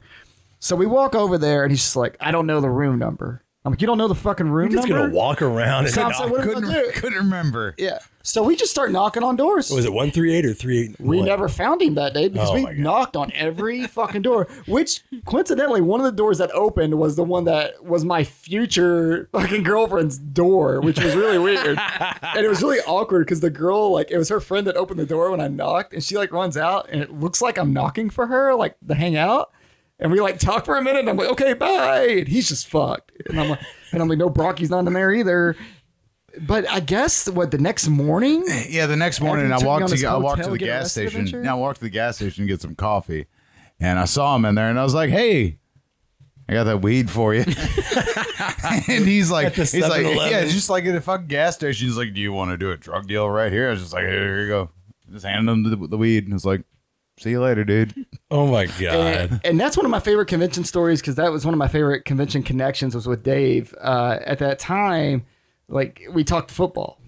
He loves fucking football. So he ended up getting my number, and then we got G W A R V I P passes and all this shit. I didn't end up going, but my ex got to do, like, the fucking meat grinder or whatever thing for G W A R and hang out. Oh, yeah. All that shit. So they got to do all that, and he was really cool. Like, he was just, like, a cool, down-to-earth dude. So that's that's the good side of cons is you do meet guys that will go to the bar afterwards, hang out and have a drink. Those are my favorites. Um, Lance Henriksen. Yeah, we I mean, talked about the the Horror Hound where uh, uh, Catherine Isabel was. Uh, oh yeah, she was bartending. We were at a hotel party yeah. upstairs with uh, a bunch of awesome people, and fuck, if I the only thing I remember from that time is me almost getting into a fight with somebody at the party, and then Catherine Isabella giving us the worst cocktails you've ever tasted. Yeah, and you're like, oh, Catherine Isabel. Hell yeah. I, I didn't go in there. Oh, my God. Fuck. It was hilarious. She yeah. was so fucked. I know. And trying to make, it was like, it was like somebody falling asleep yeah, and then, oh, wait, I need some mixer in that. Like, yeah. That's pretty cool. Do you remember anything other than from that? Because, nope. Goddamn, I just remember almost getting into a fight. And I think Sean Clark and her were like, hey. I was like, oh, okay, I won't, I won't, I won't hit this dude. And I can't remember what it was about, but it was hilarious. It's Sean Clark from uh, uh, Horror's Hollowed Ground. And Catherine Isabella, and I was like, okay, okay, I'm sorry. You're probably being an asshole. No, not me. Not oh. me. Definitely drunk, Steve. Um, so one other thing about about about these um, conventions, film festivals, that seems to be a, a big thing. We slightly touched on it, but yeah. uh, film festivals are a big part of it. They've always been. They they they even before the horror convention started, the film festivals were around, and it's like they just kind of like they when. The, conventions started getting bigger. They're like, well, well, we'll add a tattoo convention. We'll add a film festival. We'll add, and it's such a great part of it all, especially the tattoo conventions. I love that stuff and Mask Fest and all, you know, the vendors, all that shit's just amazing. But yeah. Anything extra is nice because that's that's my thing about these conventions that compete with each other and talk shit about each other. Like, I'm better than them. I'm like, you're all the same fucking thing. You're all vendor tables, celebrities, a fucking shitty concert afterwards, fucking karaoke because you all do fucking karaoke for fucking one night, and then a little film fest room. You're all the same shit, just different presentations, and they'll all talk shit about each other. Like, they're the best show. Oh, yeah, yeah. I'm like, I'm God. like, your show's exactly like the other one. You're just in a different fucking hotel with maybe more, maybe less people. And it's the same shit because at the end of the day, the community makes these shows. There's a good fan base there that's there to fucking have fun. You'll have a good time. You're going to have a great time. Yeah. But uh, if it's like a bad atmosphere, morale's low, it's like a job. Fucking everybody's pissed. And vendors are fucking pissed off because the show sucks. It kind of ruins things. Celebrities are pissed. I forget there are films. Like I, yeah. It's funny being there for movies for some, you know, in some way, shape or form, or we'll even go there and talk about specific movies. But like, it never even occurs to me. Like, there's only been once or twice I remember going, especially one in a different city, because you're already yeah. there doing a million other things. So I'm like, it's so weird to think, no, let's stop, go for a couple hours and watch a movie. Well, like, yeah. It's just there's too much going on. I forget that it's even a thing. It doesn't help that some lines take an hour to get through sure, to meet someone on the bigger ones. And then, yeah. oh, wait, I'm going to go see my friend's movie. If it's a friend, if it's mm-hmm. not a friend, I can see how you're going to skip yeah, that. Yeah, how do you have time? There's too many things. Some of them do show like like movies before they're they're coming out in the theater. Oh, or like the premieres. Or the, yeah. the, the, the premieres. And, you know, I've seen like some of the premieres that I've seen at these uh, conventions. I saw like Black Sheep, uh, the the movie about the killer sheep. Yeah, great movie. Um, it's a great movie. Just to Tuck, clarify, not Tucker, the other Black Chris Sheep. Farley, not Chris, Chris Farley. Yeah. David Spade's awesome. WonderFest oh. nineteen ninety-seven. They debuted Black Sheep. Oh uh, God. So uh, you know things like Tucker and Dale versus Evil. Uh, Maniac was one that I saw there. Uh, they premiered the Cabal Cut. I've seen that. Yeah.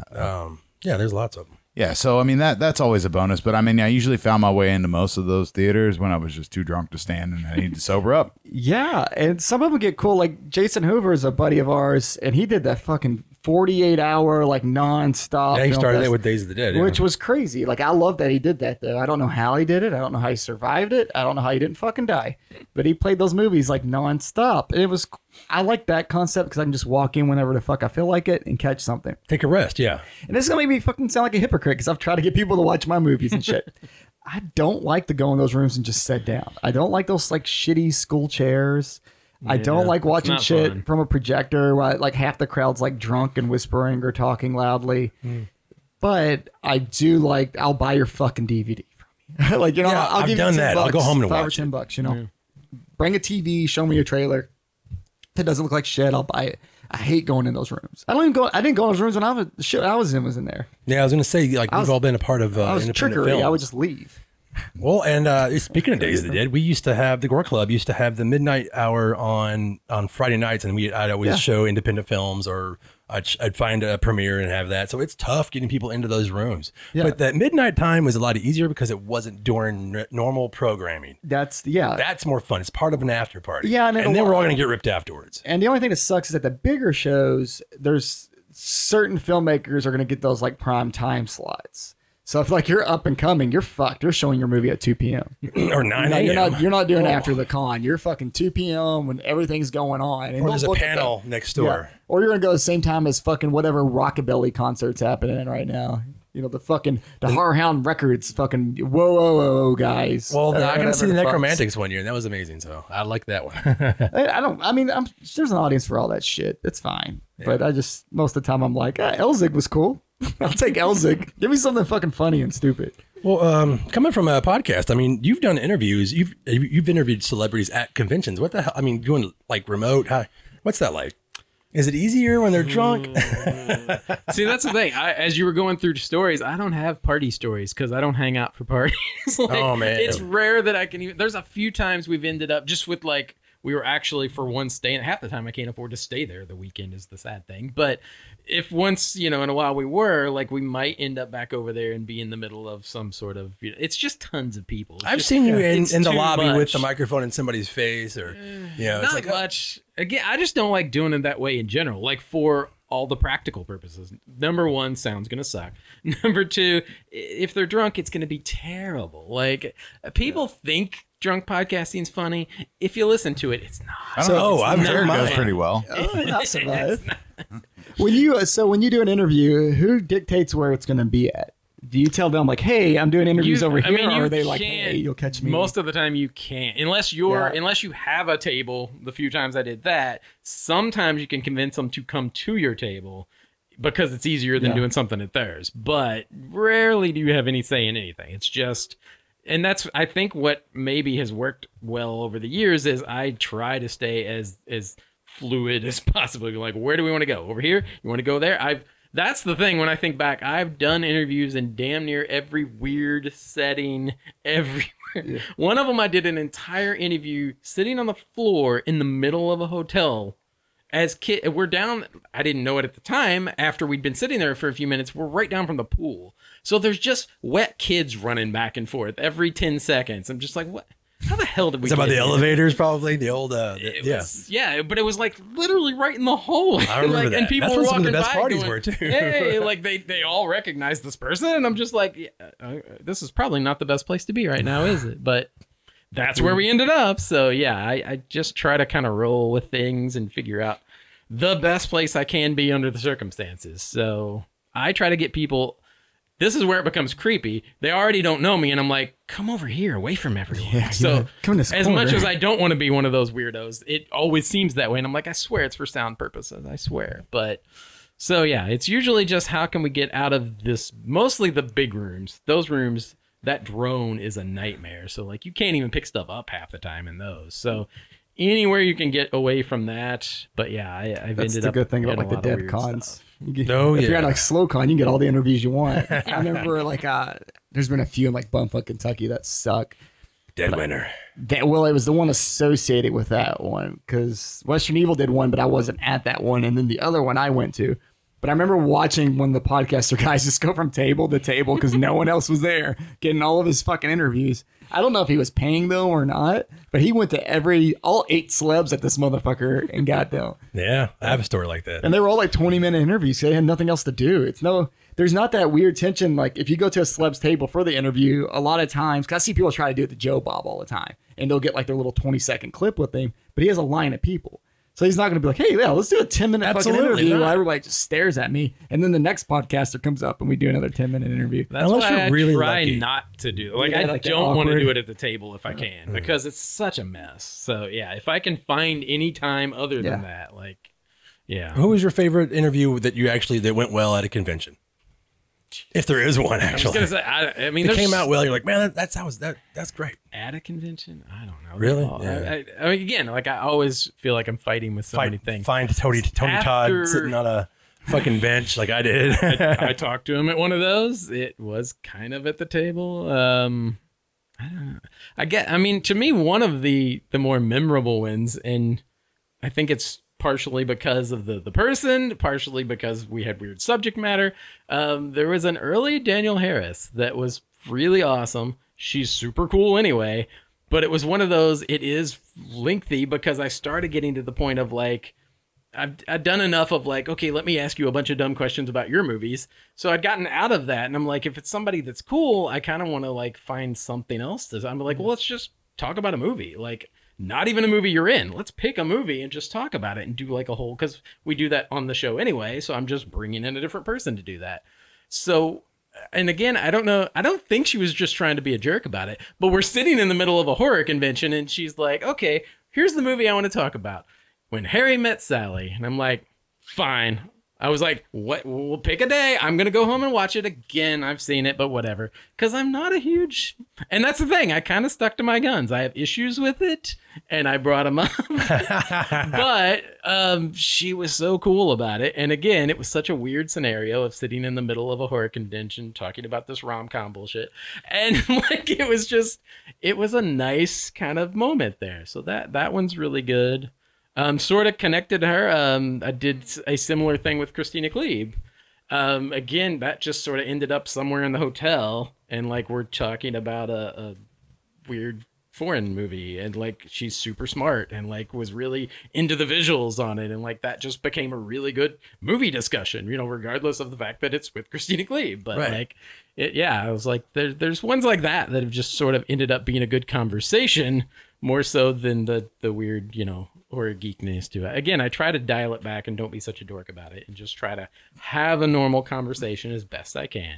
It's a challenge for me on a normal day-to-day basis, but God, I wish you would train people at conventions on how to have a normal fucking conversation. Right. I think it throws them off. Like I would there's think that's so many more times enjoyable actually. Yeah, yeah for there's somebody so many who knows times, everything about them. Because I, I, I kind of doubted myself going into this, but like over the years, I've gotten to the point. There's so many times after I talk to somebody that like. You guys are good actors, but they're not this good actors. They'll be like, wow, that was that was actually kind of fun. Like they're just like in shock that I wasn't like slobbering on them or asking them the same twelve questions they've gotten their entire life. Like we yeah. ended up having a real conversation and it like throws them off. Yeah. They're just like, whoa, that was that was great. Yeah. Well, especially during the early days of conventions, the guests didn't know as much as they know now because they have to. Yeah. Yeah. Like you're asking and they're like, I don't fucking know. It's just a job. I kind of well, like sometimes when they still answer like that. I think a lot of times people come away with that, like, that guy was a dick. And I think we've talked about this before. And my whole thing is, like, could you imagine, like, answering the same fucking question mm. over and over? Eventually, like, you're going to sound like an asshole. I sound like an asshole all the time in my job. The people that aren't assholes because I answer the same fucking question over and over. And eventually I'm just like, fuck. Right? And even at conventions. I've had people walk away and be like, that guy's a fucking dick. And I'm like, yes, I am. Sorry. Like, I'll joke. Like, when I was signing shit at tables, I'm like, why the fuck do you want my autograph? Like, I would, because I'm genuinely like wonder that anyway, because I'm, I'm just like, I'm gonna ruin your fucking D V D now. And people would take that so seriously and just like, oh, he's an asshole. I'm like, I'm just joking with you because I don't want you talking about my scene in this fucking movie for an hour, because we know what my scene is in that movie and I don't feel like fucking talking about it. Oh yeah. But maybe you become the old Bruce Campbell, like, you, no, it's just fucking Derek. No, it's just that. Yeah, most people get that, but there's a few people that are always just like, you're an ass. Or one guy actually messaged me a year after the movie came out and was like, you're the only signature I don't have on mine, and you're also the only signature my friend doesn't have on his, because like you kept walking away from the table when we came over there. And I'm like, so you think I intentionally, when you were by the table, just got the fuck up and left? Dude, I don't know, and didn't even know we were Facebook friends. I was oh, like, and I was like, I was like, send me your fucking D V D and I'll sign it and I'll pay for shipping if you really want to do that. Then he sent it to me, and I fucking signed it huge because I am an asshole. Oh, you covered up everybody else. And I was like, I'll prove you I'm wrong. Oh, my God.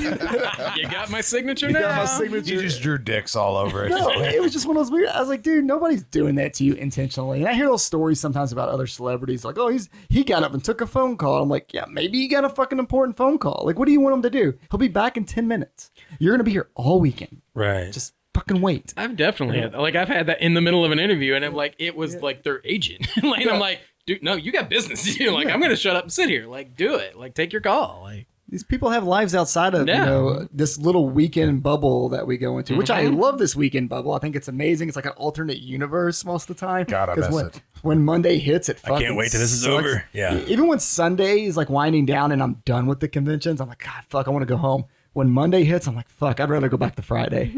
Like, I'd rather go back to that fresh, like, you walk in the hotel room, put your shit down, you're all excited for the weekend. You start doing, like, seven thousand shots, or for me, you do seven thousand shots, so your anxiety's gone and you can deal with humans.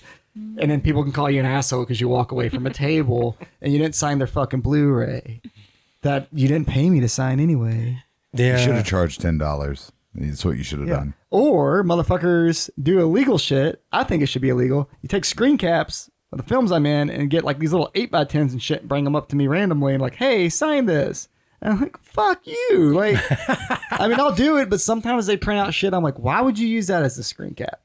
I'm pretty sure that's my penis. It is. It probably is. they do, they've done it. That one dude did it right in front of Ethan Embry, and which gave me a great moment with Ethan Embry because he just he's an awesome person anyway. Well, he was great because he just like, the dude had this binder out and he flips to it and there it is. And I'm like, he's like, well, you signed this. I'm like, fucking no. And he goes, he goes I thought maybe you, I thought maybe you would say that. So then he flips the page and it's a cropped version of that photo where it's like me from like waist up.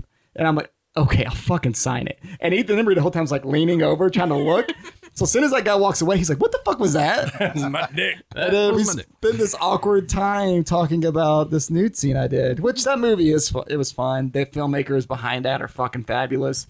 It's just like it haunts me sometimes now because I didn't realize the how weird the horror fan base gets about things. Yep. And I didn't realize like as far as like male nudity, you know, you don't think in your head it doesn't happen in movies a lot. So this scene, like I'm sharing with a nude female and like me and her behind the same table, these dudes are lining up to talk to me and not her. And it's really weird because they're like, oh, man, I can't believe you did that. Oh, bitch, fucking dick. And I'm like, what about her? Let's talk. Talk to her. But it's because but it's because of how, like, you know, they're, like, shocked by it. It's the shock value. They haven't seen a penis since, I guess, Oz on H B O, I guess. Male like, frontal nudity, yeah. It doesn't ha- and it's weird. It especially should happen the, more. Yeah, you would think it'd be more, especially in the horror genre. Like, no, dudes, dudes just show butts a lot. And half the time they show butts. It's well, just, they always want to say, like, oh, this is, like, a female-forward genre because yeah. it's always the final girl. It's yeah. like, yeah, how many dicks are in these movies then? Sleepaway yeah. Camp. Right? Oh, well, that's what, that's what I was just that's not really her dick, man. I want to see her dick, not his. Yeah, yeah, sleepaway cat. But but it just it just goes back to how like awkward fans are, because fans will be so fucking awkward and kind of rude. Felicia Rose is awesome too, and they act like you want to do like I don't want to talk like how, how was that scene? I'm like, how long are we going to talk about this? I don't want to talk about that with you. Like, what do you do for a living, sir? Like, let's talk. Let's talk to you. But they'll they'll come away from guys like Tom Savini who do like seven hundred of these. And he is kind of a dick, a little bit, but he's not the per- he's not the person that people yeah. make him out to be. He's not. It depends on what you bring up. Yeah, well, well that's the same with Linda Blair. You're talking about animals; she's all about you. Well, she still can be an asshole. Man, yeah, I've heard stories of that too. I, I I've never really been treated badly by uh, a celebrity at any convention. I have. Uh, so I've had a John Hurd's the man one I brought up earlier. Uh, yeah, dude, that dude was the biggest prick I ever met in my life. And I remember that show. I remember being excited because if you listen to this podcast, I bring up Chud all the time. And I was like, oh, he's going to sign my fucking Chud poster. It's going to be, I was excited. And, and I walk up to him. He's got a we lap- love Chud. He's got a laptop. So it's like his handler is the one you meet. And then he's got a laptop in front of him the same way Dave does for those watching YouTube. Talking about sports. John Hurd does. And so I'm talking to his handler and I'm like, hey, I want to get my poster signed. And John Hurd's still not looking at me. He's sitting with his arms crossed and he's bouncing back and forth behind his table, staring at his laptop. And his handler's like, he's watching the soccer game. Yep. And I'm like, okay, cool. Um, hmm. Like, I like sports too, so I get it. So I'm being patient. I'm just like, fuck it. Like, yeah, somebody will score a goal or, well, not soccer, so that might be tomorrow. So but I was like, something will happen to where he's going to pay attention. Nope. He literally slides the poster to him. John keeps looking at the laptop. He signs a poster of a black background with a black Sharpie. And then I make a comment about it to his handler. His handler grabs the gold one, hands it to him, and he signs it again. So now I got a gold signature on it. Doesn't say a fucking word to me or even look at me. And then his handler goes, do you want a picture? I'm like, fuck you. No. He's like, we can both be watching this game. No shit. He said another twenty dollars for a picture. And I'm like, no, fuck that. Should've and I walked just, away. Should have just turned off his laptop, yeah. Just closed it. And I don't think even John Hurd even knew I was there. I don't think he had any idea that I was there that whole time. But then I heard stories later that like, Uh, some younger girl came by wearing like a schoolgirl, like dead. I school, heard that story too. And he called her a slut. Oh, she was in a wheelchair. That's what it was. And he called her like a slut, and she's like a. Well, she was wearing fishnets, I like think, that. or something. Yeah, I'm like, like, he's like, you, really, dude. He's like, you leave the house like that. You're such a slut and all this shit. And I'm like, oh wow, he sucks. That sucks because I really like Chud and Home Alone, but you're not getting my Home Alone money, buddy. Just my Chud money. See, that's the other extreme. Like as much as I don't want people, to, you know, the fans yeah. to be creepy. Sometimes oh. the people at the table are being kind of oh totally oh, so you totally. know it, it can it can fall on both sides of the table. Yeah, I've met I've met a couple like that. The one I think about the most that was just like a real awkward experience was uh, I'm gonna fuck up his name, but Andrew Baranowski, Brian oh, Brian, Brian Usher, yeah, fuck yeah, him, yeah, that guy, he's a fucking dick. Linda Blair would hate him. All those dead dogs under his trailer. Oh man, I, I, mean, well, I think everyone has stories about well, this guy. When I met him, like uh, we, I was just. walking by and it was just like, hey, it's fucking the program, like the program, Leatherface. He I mean, is he's that a, guy. Yeah, yeah, yeah. He he's is. He's exactly that guy. He is but uh, I was wearing like a like a Carcass shirt or something like that, and he's like, oh yeah, and we started talking about metal, and he's just like, hey man, you want an autograph? I'm like, sure, and he just he wrote. It's the weirdest autograph I have because like it's it's Leatherface, yeah. And he drew like a. a sad face on it with X's in its eyes. He's like, you're next. And then like half-ass scribbled his name on there. He's like, here you go, bro. And he's just, he was just shit hammered. He's shit hammered. Beyond time. Belief. Oh, he'd drink a case sitting at his table. Yeah, and he would snatch up every girl that sat next to him. Mm-hmm. That's why he's not booked for shows anymore. Well, that and his abuse of Gunnar Hansen, which I wanted to punch him in his fucking muscle-bound head one year about that shit. He yeah. was sitting right next to Gunnar Hansen. And uh, I remember him yelling that he was the best Leatherface. I'm the number one. I, fuck. I was like, what the fuck is going on? Who did it first? Yeah. And Gunnar was such, I mean, Gunnar got salty when the remake came out anyway, because yeah, I had yeah. talked to him, I think, almost that year that it came out. And uh, this was years later. And I was like, dude, if he's not going to hit you, I am. What the fuck? And oh, it was awful. So that, yeah, that's one of those guests I never wanted me to get in. Luckily, he got banned. Yeah, he got banned. And that, that's what's crazy. If you get banned from horror conventions, so I don't feel bad about talking about him because fuck yeah. that, man. No, fuck him. Khan's booked the biggest, some of the biggest pieces of shit out there. If you get banned from that, like you have to be like next level, top shelf fucking asshole. Yeah. Maybe he can go to that Fox News con that you were talking about earlier. Oh, the PhilCon. He can get a fucking table next hey, to Tucker C N N Carlson or something. Hey, shit. C N N and Fox were both there. That was like a that's fun for the whole family. Well, I guess we're gonna wrap this up here soon. Let's uh, let's talk about like what's our what's your your favorite or your least favorite guest. I'll uh, I'll go with I'll go with, with my funnies because I've always talked about like my favorites and maybe my least favorite. But there was one talking about Daniel Harris. I'm drunk as fuck at a goddamn convention. I can't remember if either one of you were with me, but we're sitting there talking. It's just it's just me and someone else and her at her table, and I I used to carry my drinks around in this huge friggin' like you know Speedway cup. And we're laughing, and the fucking cup literally does a one eighty and lands straight on her table. But somehow, it the drink stayed in the fucking like. This is like a science experiment. Oh, I don't know that between the straw and the gravity, I have no idea. Inertia, I don't give a fuck. It stayed there. I looked at her. She looked at me. I was like, I am so fucking sorry. Scooped that off there, and I just walked away. I think that was one of the first conventions I'd ever seen her at. Was that was that uh, was that Louisville? I'm not. I'm not gonna. I don't. I don't remember. It's the one with the gray walls, man. I, I cannot remember. I think that was. I think that was. Together. I think that was Fright Night. Jesus Christ! And it landed on top of all of her pictures, and the, you know, and back at that time she had them all stacked up, so it was like ten per stack. So if I would have ruined that shit. That is not yeah. cool. But man. We just kind of looked at each other and uh, the, the laughing stopped. There was no more stories, no more jokes. I got that. I'm so sorry. And so walked the fuck away. I'm going to go hide somewhere. That's my story. Uh, Brian, what do you got? As far as best, I mean, best. Just whatever. I mean, there's one that's almost like life changing for me. Oh shit! It, I mean, it was it was because I think it's it was one of the first people I talked to. It was even pre-show. I think later. I don't even know if I aired this stuff. I went back recently and found, like, this is how far back it was. I have it on a cassette tape. I had my cassette recorder with me to tape this interview. Like a talk boy? The talk, yeah. It looked kind of. yeah. It didn't have the cool microphone pop out. It was just a, a regular little Walkman looking deal. But um, yeah, that's that's how far back it was. So it was right. It was still when I was doing the like print stuff. So it was before the, the audio, but I was there just kind of to talk to him. Um, Tura Satana. Was wow. That's awesome. Amazing. Yeah. Like, fucking A. She was so cool and like just sort of. Not everyone knows out. Who that is, by the way. I know it's we, yeah. Well, again, super geeks, but um, she she and and that's that's why that's why I think it, it's not like she was like the biggest A-list star in the world. She's you know the lead in Faster Pussycat Kill Kill. She's in Astro Zombies. She's got you know a handful of other roles. She was like maybe in one like legit movie. You know, she's got like a bit part in one of the like big studio movies. But for the most part, she just made a handful of B movies, is kind of known for having impressive cleavage.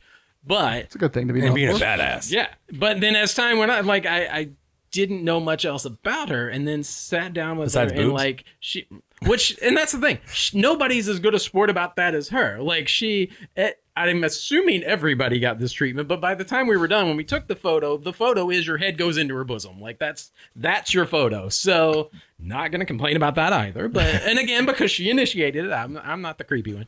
So I just was there and, you know, take advantage of these things, but fringe benefits. But the, I mean, the, the conversation was so cool. And I think I, again, I was, it was one of the first times it became a normal kind of, it was still pretty, you know, the, you know, fan based of, you know, this is really cool. What about this? But it, it kind of hit a normal level where she started talking about regular stuff. And then like, we learned a little more about like her upbringing and the weird stuff that led her to being, you know, who she was as time went on. And like, she was just so cool. And I, even more so as she got older, because this was, you know, in the last decade or so of her life. So it's like, she was still so damn cool and was like, so like on top of everything and kind of knew like at one point she brought up politics, which I don't mess with, but like even then, like she was like engaged in what was going on around her. Like she's just like, she's just such a super strong, smart chick and like was so cool to talk to. So that I think it had that not happened, I don't know if I would have like jumped in and started doing that regularly, because that was maybe the first like big recognizable, at least for movie geeks, like name. And like it went so well that it kind of was like, okay, I think I want to do this. So like it later, there were ones that I'm like, eh, that wasn't so great. But you know, that one, luckily as early as it was, was just really, really awesome. You get hit with that like positive experience. That's like, oh, I can do this. If the, everybody's going to be like that, then, then you learn. Yeah, that, that's still really cool though. That's it's a good start. Think, yeah. She was I think, awesome. I think uh, mine would be uh, meeting Angus Scrimm.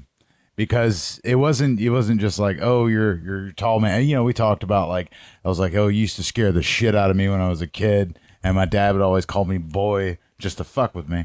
So, um, meeting him was was a weird experience because there was nobody else in his line, and he's just like, hey, just that. just come back here. Do you want to you want to just hang out? And so we just sat there and we talked for thirty minutes. I can't even remember exactly what we talked about, but we talked about, you know, Phantasm for like maybe like five minutes, and then the rest of it was just whatever, you know. He asked me how how I've been doing, you know, what what what am I doing, what do I do, what am I doing with my life, and just, you know, just that things, was like a weird fucking like, experience. Like, it was I almost bet. Like words of encouragement, you know, and like wow. I've met other celebrities that have done similar things, but like it was just like hanging out with your uncle or something like that, just just relaxing, and then eventually somebody came up for an autograph and you know, he signed it. He's talking to them, and I was like, all right, I think I want to go. And he's like, all right, you take care of yourself. It was just weird, but it was so nice, and it was a relaxing moment to be like, he doesn't want to kill me after all. Boy. Yeah, we had a minor run-in at one of the conventions. That was one that Misty, like, fell in love with him. He became her new grandpa, and, like, there's just a, a photo of her, like, sitting in his lap almost, and he was just, like, so, like, super nice, and, like, again, for the man who's known for, you know, killing people, like, he's... With he spheres was just, of yeah, doom. He was just the, the cuddliest grandpa kind of guy. And it was like, killing yeah, people with his balls. Cool. Total yeah, grandpa. Yeah. I was at, uh, I guess, the last year of conventions he did. In February, he did Days of the Dead Atlanta. And it was so funny because uh, that was a, it was not a big line, like three people. But I'm that dude that if you're at a lot of conventions, I won't bother meeting you most of the time because I'll talk to you in passing, but I won't get your autograph. Yeah, you regret I'm, that, though. I know. Well, Fuck. yeah, but I, I got most of them before they were gone. Uh Besides a few Friday thirteenth people, of course. Uh, but anyway, with Angus, uh, I sat down. I guess he heard my conversation. He goes, "You do a lot of these, don't you?" Go, yeah. He goes, he goes, "Well, I'm like, I'm going to hit a bunch of them this year." And he puts his arm around me. He goes, "Take a look at this." And he pulls out this little old man notepad with all these conventions written on it. I have one of those. And he's like, "What do you, what do you think of this one?" And he's Start. going down the list. That's and awesome. And I'm like trying to be positive because it's like this little old man asking me stuff, but he's reading my face. Like I made a oh, face on one lie. of them. He'll tell. He read my Not face on one of them, and he goes, "Don't be scared to tell the truth." He's like, "Your and poker I'm, face are going to work on me, boy." And I was boy. just straight up like, "Don't do that show." And what was awesome for me is they didn't do that show, and he did the other ones. I'm like, I feel like Angus listened to me. Holy shit. I had which an was, impact on his life. Which was cool. Or maybe he just fucking forgot everything I said, and his manager told him what to do anyway. But And his manager knew it was a shitty show. Uh, but dude, it's way too hard for me to pick out, like, you know what I mean, as I've been to, whether it's a vendor or doing the film shit or whatever. Yeah. I mean, there was a time where I was going to twenty or fucking thirty of these a year. I will say this all around, though. Uh, there's two that come to mind. Adam Green, every time I've met him, has treated me like a friend. Uh, at Nashville Full Moon, uh, Full Moon Nashville was kind of like one of their slower cons a couple years ago that year. He was in the room, like, right next to me and bullshitted with me three days fucking straight. It was cool as hell. That show where he met Dave Brockie, they, him and Joe Lynch set up the fucking bar for me and my buddy. No reason for him to do that. Knew we were fan, fucking fanboys. I had him hold like the poster for the movie I was releasing. So I'd be like, Adam Green's holding this. Kind of like all these bullshit taglines that are on these movies. Yeah. You know, I was trying to do the Stephen King thing. Uh, but he was always really fucking cool, and he would give you any advice you asked for, never treated you like you were just like a burden on him, even if you lingered a little too long. Because sometimes if I'm in a conversation with somebody, I'm like, I, I need to fucking go. I'll cut out mid-conversation and be like, all right, bye. I feel weird now. That's considerate, though. Uh, yeah. I think it helps if they start out that same way. Yeah. He was a fanboy at one time. Yeah. You know, it's so, like he graduated up to being that. Oh, yeah. In the, Listen in the to club, his stories about know. making the first hatchet. They're like, oh, yeah. my God. No, yeah. He was just really cool and like just really down to earth. And I've seen him be that way with fucking everybody and the people that work with him. That's probably why they all come back to his films. And then there's Derek Mears, who I don't, I'm not really a fan of the dude's work. Honestly, I'm not a diehard Friday thirteenth remake fan or whatever. That's the sweetest fucking guy alive. He could probably kill everyone I know, but that's the nicest fucking dude I've ever met in my life. I feel like maybe he is secretly a serial killer because nobody should be that nice. That dude, he keeps his cool. You'll never see that dude not smile. I think even when he's, I was angry, gonna say that his fucking, fucking smile smiles, lights up a dude. weird. Con- it's like the, it's all the big goth kids yeah. in the back go, oh, always like, always just a ton of positivity, man. He brings like this energy to him. Like if I'm at a con, I'm having a bad day, I'll just walk by Derek Mears' table. I'm like, oh, I feel better now. Like that fucking just raised. Oh warm shit! With his aura. Yeah, I mean, even if you're not a fan, meet Derek Mears. Say hi to that fucking dude. That dude. Dude is great. He's, he's one of the most positive fucking period. humans. Yeah, I know, and he's just not from anything that I'm like, oh, that's my fucking guy. The Predators, and then but, he did uh, the Hills Have Eyes remake. He's in Twin Peaks. That was yeah, my one thing right. where he showed up as Twin Peaks is kind of like a badass, which is funny once you see him and you see him play a badass because he could, like you said, he's kickboxing and all that shit. He could kick some people's asses, but he's so fucking happy. It's like adorable how nice that dude is. Compared to like this whole slew of like when you're in a sea of black and everybody's like, oh, fucking metal and horror, decapitations, titties. Like seeing that dude makes you happy. That's fucking awesome, man. That's a great note to leave, uh, to leave on in this podcast on is uh, uh, positivity. I'm glad we went there, too, because I was kind of hoping we were not going to end it on like, fuck, fuck, and fuck all this and everybody fucks. And Well, oh. Fuck Friday Night. Fuck Linda Blair. Right? I, I was kind of worried about Gary that. Busey's a creep. Oh, I, Gary Busey. We already told our Gary Busey story. Uh, I have so many great stories. We all do. And uh, that's the thing is, if you have not been to our convention, hopefully the, the positive stories that we've shared today are going to be like, okay, cool. Because sometimes meeting your hero sucks. It does. It fucking sucks sometimes. Don't put anybody on a pedestal. Really. I can't. I like can't help they're just it, people. Well, yeah. That's the thing. They're just people. That's the only thing I've taken from this over the years is like the ones that I've connected with is because they were cool people, and like yeah. it just this happened to be their job, and we were talking about their job, and you know, and other people are kind of dicks, yeah. and like you learn that the hard way. But it's like it. I don't go in with that anymore. Like with anybody. Like I don't. I try not to put anybody at that level yeah. where I'm like, you're so much better than me because.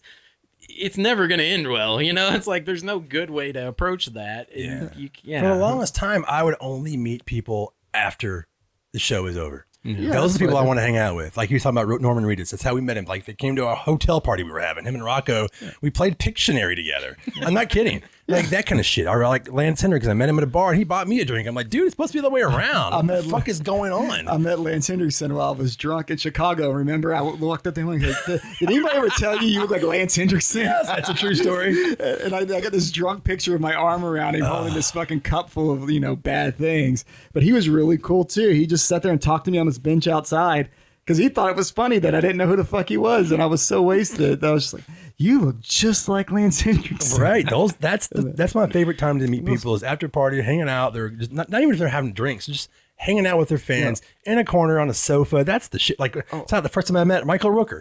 He was hanging out by the pool party. He used to be like, fucking hey, let's do this. I was like, that that's dude. The kind of fucking shit I want to hang out with. That dude hula hooped his ass off. At that he was awesome. That's the one. He was a badass. That was so great. I'll, Michael Rooker is crazy. I was like, that was like two thousand ten or something. Kind of crazy. Yeah. yeah. I'll leave it at this. Go to, if you're a horror fan, sci-fi fan, go to a fucking convention. Come for the community. And then the yeah. slabs are just an extra benefit. I've met some of my best friends at these conventions. Like family. The vendors are really cool. A lot of the vendors are like fucking family to me too. You can buy cool shit that you can't get at these other stores. You'll realize that Hot Topic and your fucking Hobby Lobby Halloween section fucking sucks once you start shopping at these things. We didn't get so, to get the vendors, but God, yeah. I wish we had, but there's so many good ones. There's so many and vendors like, we can list off. We call them our and, con uh, family. We'll keep linking them on like the Gore Club like Facebook page. You'll see us promote some vendors that we love. Uh, but go for that. Go for the community and the fucking vendors. You can get in for like most of these shows for thirty to fifty bucks for a fucking weekend. You get to hang out with a lot of like-minded people and talk about horror movies. You can watch some movies for fucking free all weekend. There's tons of panels that you don't have to pay for. And there's vendors with shit that's not overpriced, to be honest. There's some are dickheads, but most of them, fair price shit. So go for that. And then if you decide you want to meet a fucking celeb and roll the dice, do that too. But check out all the other shit first. That's yeah. all I got. So fuck the celebrities. Dave, you got anything? No, I think you let's think. Just wrap it up then, guys. Pretty much wrapped it up. I want to uh, thank. Uh, I want to thank Brian Renfro for coming on. Please, uh, how can they find you? Uh, movie meltdown dot com. That's kind of got everything on there. We've got a, a our Meltdown Horror Club too. So if, you know, you can go get on there and see what we've got. We've got a lot of stuff. We're kind of giving fans the the chance to pick movies that we're gonna watch nice. And discuss. So we've we've got that going on, but. That'll just link to the feed and all the other stuff we've got going on. So, yep, movie meltdown dot com. Thanks, man. Thanks for coming on here. No problem. And, yeah, uh, thanks for having me. If you're listening to this, of course, you know, uh, you can find us on YouTube, Anchor, uh, Apple, uh, Google, Breaker, TuneIn, Spotify, all these things, Overcast, they're all there. We want to thank uh, all of our fans in uh, Paraguay and, Br- and Brazil who've been hooking up for the last couple of weeks.